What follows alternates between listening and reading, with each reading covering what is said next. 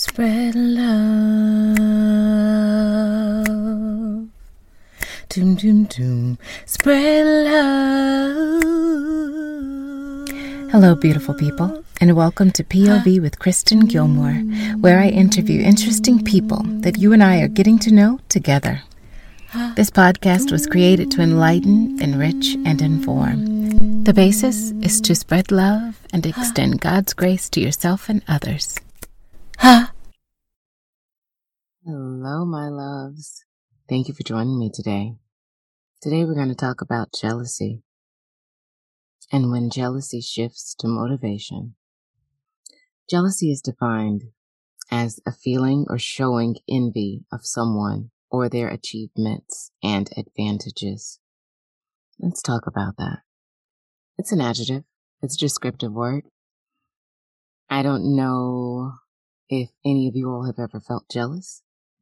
Have, if you've ever said it, um, jokingly or truly meant it from your soul.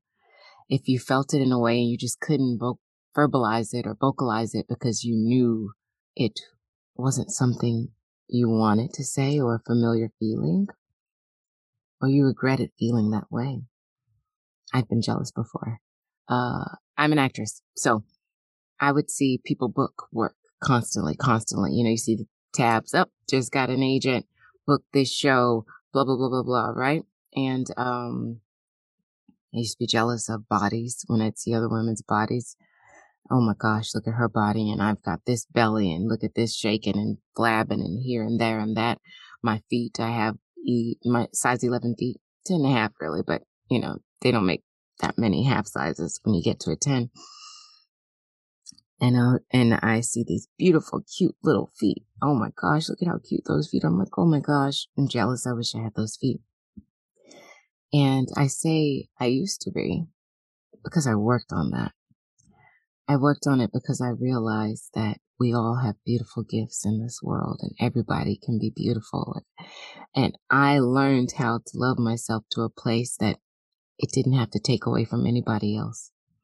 So me having something didn't mean that somebody else couldn't. Or somebody else having something didn't mean that I was the only one who could have. You know, whether I, you've probably heard the saying, you know, there's enough for everybody or there's enough to go around. Absolutely true. But it took me maturing and wanting to do the work to, to learn that, to find that out and to see that what somebody else had couldn't fit me. it didn't come in my bag, right? the Lord decided to give me 10 and a half, you know, inch feet flat no, with corns on the, the toes. Um, that was what was meant to be mine. And the sooner I could learn to love that and appreciate that, I could see somebody else's beauty and gifts and see those for them. That's a journey, y'all. And, uh, I say that because I know I'm not alone. Uh, jealousy can be a challenge to admit and to say out loud uh, to see somebody else's gifts or anointing or talents and wonder why not me. That's normal. It's human. It's flesh. We are not perfect beings. Actually, that feeling can drive you to better. Drive you to better in a sense of to see what it is you can change. Right? The serenity prayer, Lord. God grant me the serenity, serenity being peace, to accept the things I can't change, the courage to change the things I can, and the wisdom to know the difference. Y'all, that hit so different.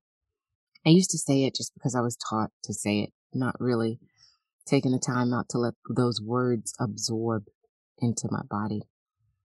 Now I get it more than ever. When I have in the past had a jealous spirit or energy, it was because I was looking at what somebody else had and not all the gifts and the beauty of the things that I do. It was as if I was only looking out, not looking in. I wasn't seeing that I was a unique being that the Lord had made with specific gifts and talents to offer the world and myself. Thank God for growth. Thank God for a desire for better. And thank God for me getting the opportunity to now see that that can drive me, right? It can turn, jealousy can shift into motivation. Suddenly when you're motivated, you know, there's, there's change on the cusp. It's coming.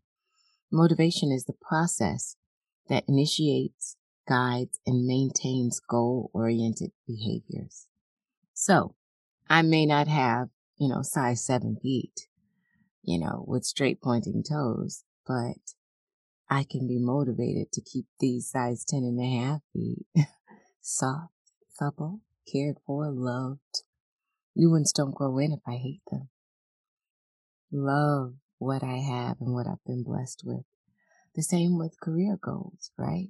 Now, when I see people win, I get excited because I'm like, wow, if he did it for them, he can do it for me, right? I know that mine is just around the corner and I'm excited for them because what they have isn't attached to my name. It's not for me. And what's for me isn't for them. I remember when I was in college, there was this role that um, I was going out for with uh, one of my friends at the time. You know, in college, there's, you know, uh, 30, 40 um, students who are theater uh, majors. And there's a show with five roles, you know, to be cast. And, and this is when, you know, there were specific and still exists roles that say black character. So they're just looking for the black character versus uh, colorblind casting. And so that for a friend at that time, we both wanted this role. And she told me, Kristen, I really want this role. And, you know, I want to go out for it. And I was like, you should, you know, and, and I want you to have it if that's what you want. I also wanted it too. So, you know, her telling me that didn't mean that, you know, uh, I shouldn't go out for it. So we both auditioned and I got cast in the role. And she was so angry at me. She was like, I told you I wanted that role. I told you that. And I was like, oh my gosh, my friend is angry at me. She wanted this role and I got it. So I went to the director and I said, Hey, I want to do the show, but my friend really wanted this show. So can you like, can you just give it to her? I want her to have it. And he said to me, I laugh now because it makes so much sense, but I was sincere in my request. He said to me, Kristen, just because you don't do this role doesn't mean that she automatically gets it. And I was like, oh, oh. And he said, you got this role because you're the one I want. She'll get roles that she's supposed to have. Aha moment to the umpteenth degree. Unfortunately, our friendship ended, which lets you know how strong that bond was. Um, and I did the show.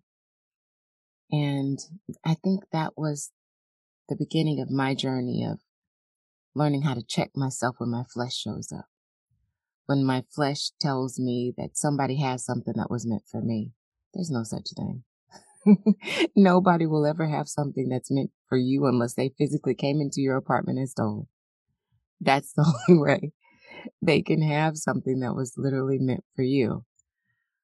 Because what's for you will find you in God's perfect timing. You will miss nothing that you are supposed to have. So as your friends or coworkers start to climb that corporate ladder or get those gigs, or when you see someone driving that car that you desire to have, say a prayer of gratitude for them because it's meant to be theirs. And thank the Lord in advance for yours that's to come. Yeah. Yeah. Let that jealousy shift to motivation. I love you all. Thank you for listening. Till next time. Bye.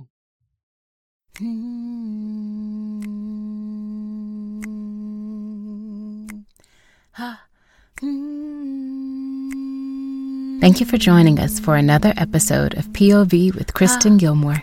See you next time. Bye. Ha. Ooh. Ha.